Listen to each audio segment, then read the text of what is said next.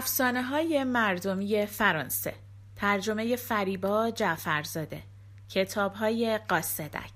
گوینده دینا کاویانی. رپونس. یکی بود یکی نبود. غیر از خدای مهربون هیچ کس نبود. در زمانهای بسیار دور زن و مرد جوونی در یک کلبه کوچیک زندگی می. اونها سالهای سال صبر کردند تا اینکه بچه دار بشن. آخر سر خانوم خونه باردار شد. اما هنوز چند روز از بارداریش نگذشته بود که به شدت بیمار شد و اشتهاش رو از دست داد. شوهرش بهترین و خوشمزه ترین غذاها رو برای همسرش آماده می کرد اما فایده ای نداشت حال زن روز به روز بدتر می شد یه روز مرد بیچاره که دیگه کاری از دستش بر نمی اومد کنار همسرش نشست و گفت هر کاری که از دستم برمی اومد انجام دادم. دیگه نمی‌دونم چی کار باید بکنم. حتما دارویی برای درمان بیماری تو هست. هر چی به نظرت می‌رسه بگو تا برات فراهم کنم. زن با صدای ضعیفی گفت تنها داروی من گیاه رپونسه که فقط تو باغ جادوگر در میاد.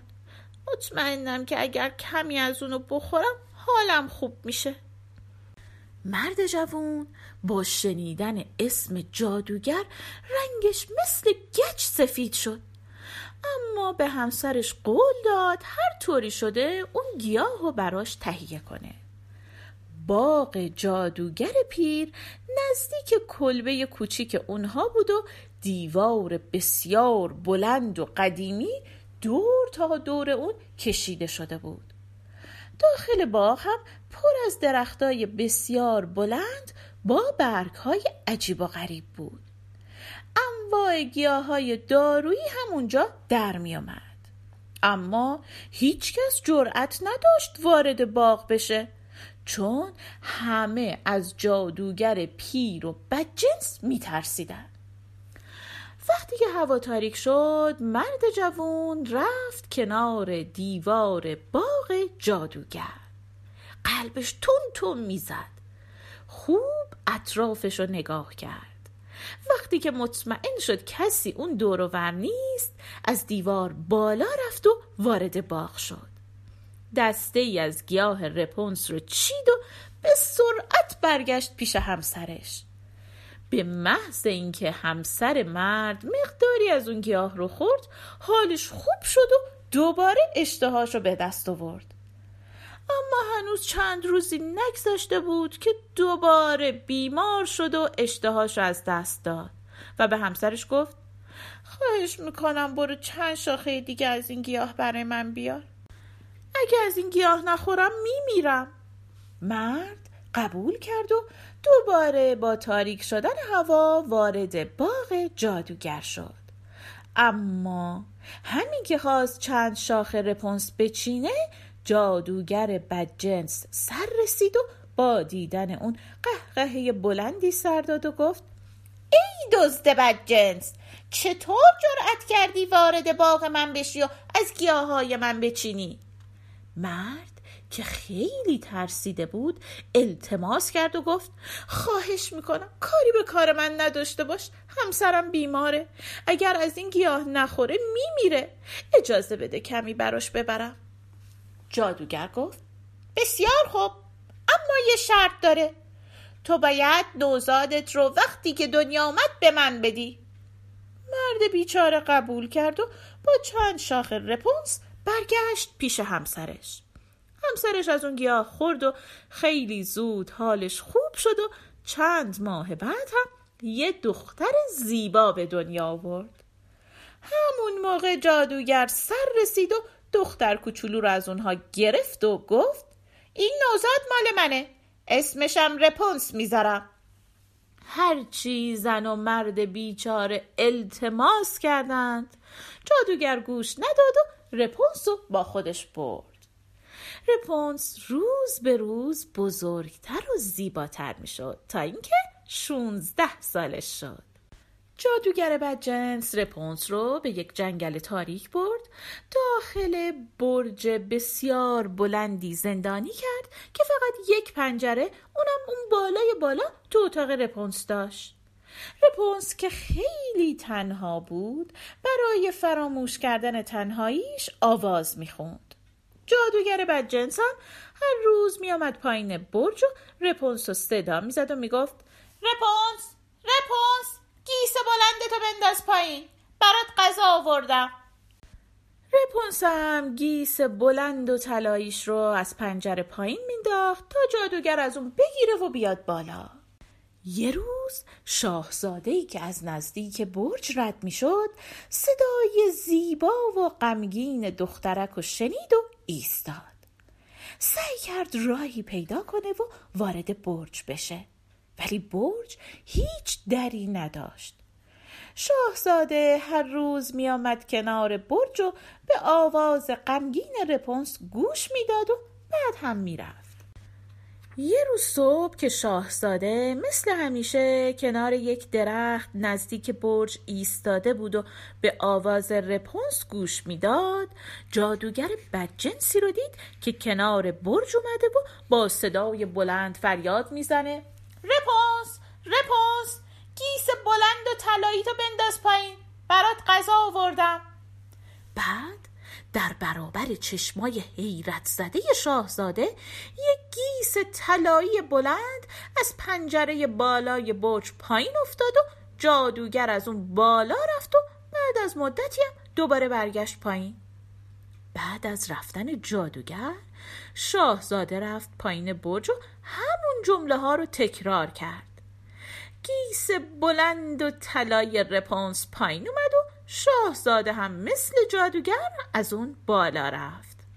رپونس که تا اون موقع آدم دیگه غیر از جادوگر پیر و بدجنس و ندیده بود با دیدن شاهزاده وحشت کرد و چند قدم به عقب برداشت و گفت تو کی هستی؟ اینجا چی کار می‌کنی؟ شاهزاده که از دیدن رپونس تو اون اتاق تاریک خیلی تعجب کرده بود به آرومی گفت از من نترس با تو کاری ندارم فقط می‌خواستم صاحب این صدای زیبا و غمگین رو بشناسم من هر روز صبح میام پایین برج و به صدای تو گوش میدم تو اینجا چی کار می‌کنی؟ چرا زندانیت کردن؟ رپونس که دیگه از شاهزاده نمی ترسید تمام ماجرای زندگیشو برای شاهزاده تعریف کرد شاهزاده گفت نگران نباش. من تو رو از توی این برج بلند و تاریک نجات میدم.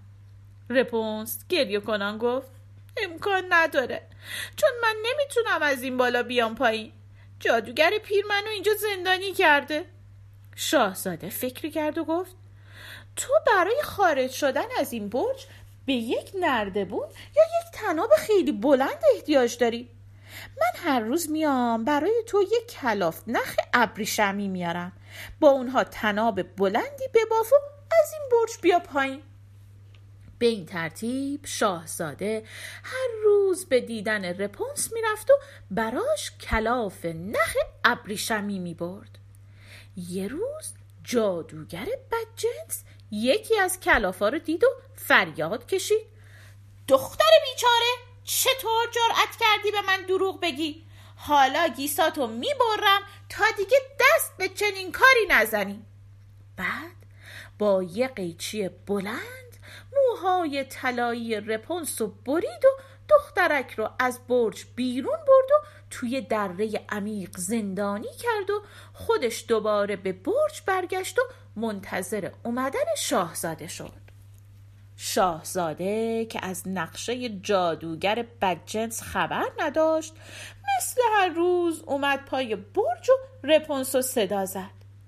جادوگرم به محض شنیدن صدای شاهزاده یه سر گیس های طلایی رپونسو به پایه میز بزرگی بست و سر دیگه اون رو هم از پنجره انداخت پایین.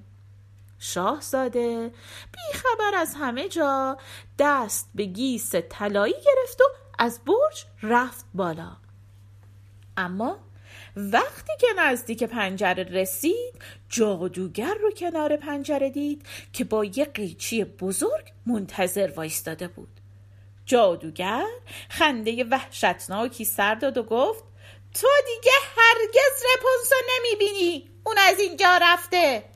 و بعد گیس رپونسو برید و شاهزاده رو بین شاخه های خاردار جنگل انداخت. شاهزاده از جاش بلند شد. اما چشماش جایی رو نمی‌دید. با زحمت یه چوبی پیدا کرد و به کمک اون راهش رو پیدا کرد و از برج دور شد. شاهزاده تصمیم گرفت هر جوری که شده رپونس رو پیدا کنه و تلسم جادوگر رو بشکنه. شاهزاده به هر کسی که می‌رسید درباره رپونس حرف می‌زد و سوال می‌کرد. اما هیچ کس رپونس رو نمیشناخت. سالها گذشت تا اینکه یک روز شاهزاده صدای آواز آشنایی رو شنید. صدا رو شناخت. رفت و رفت تا به یه دره عمیق رسید. رپونس شاهزاده رو دید و شناخت و به طرفش اومد. شاهزاده لاغر شده بود و لباساش کثیف و پاره بود.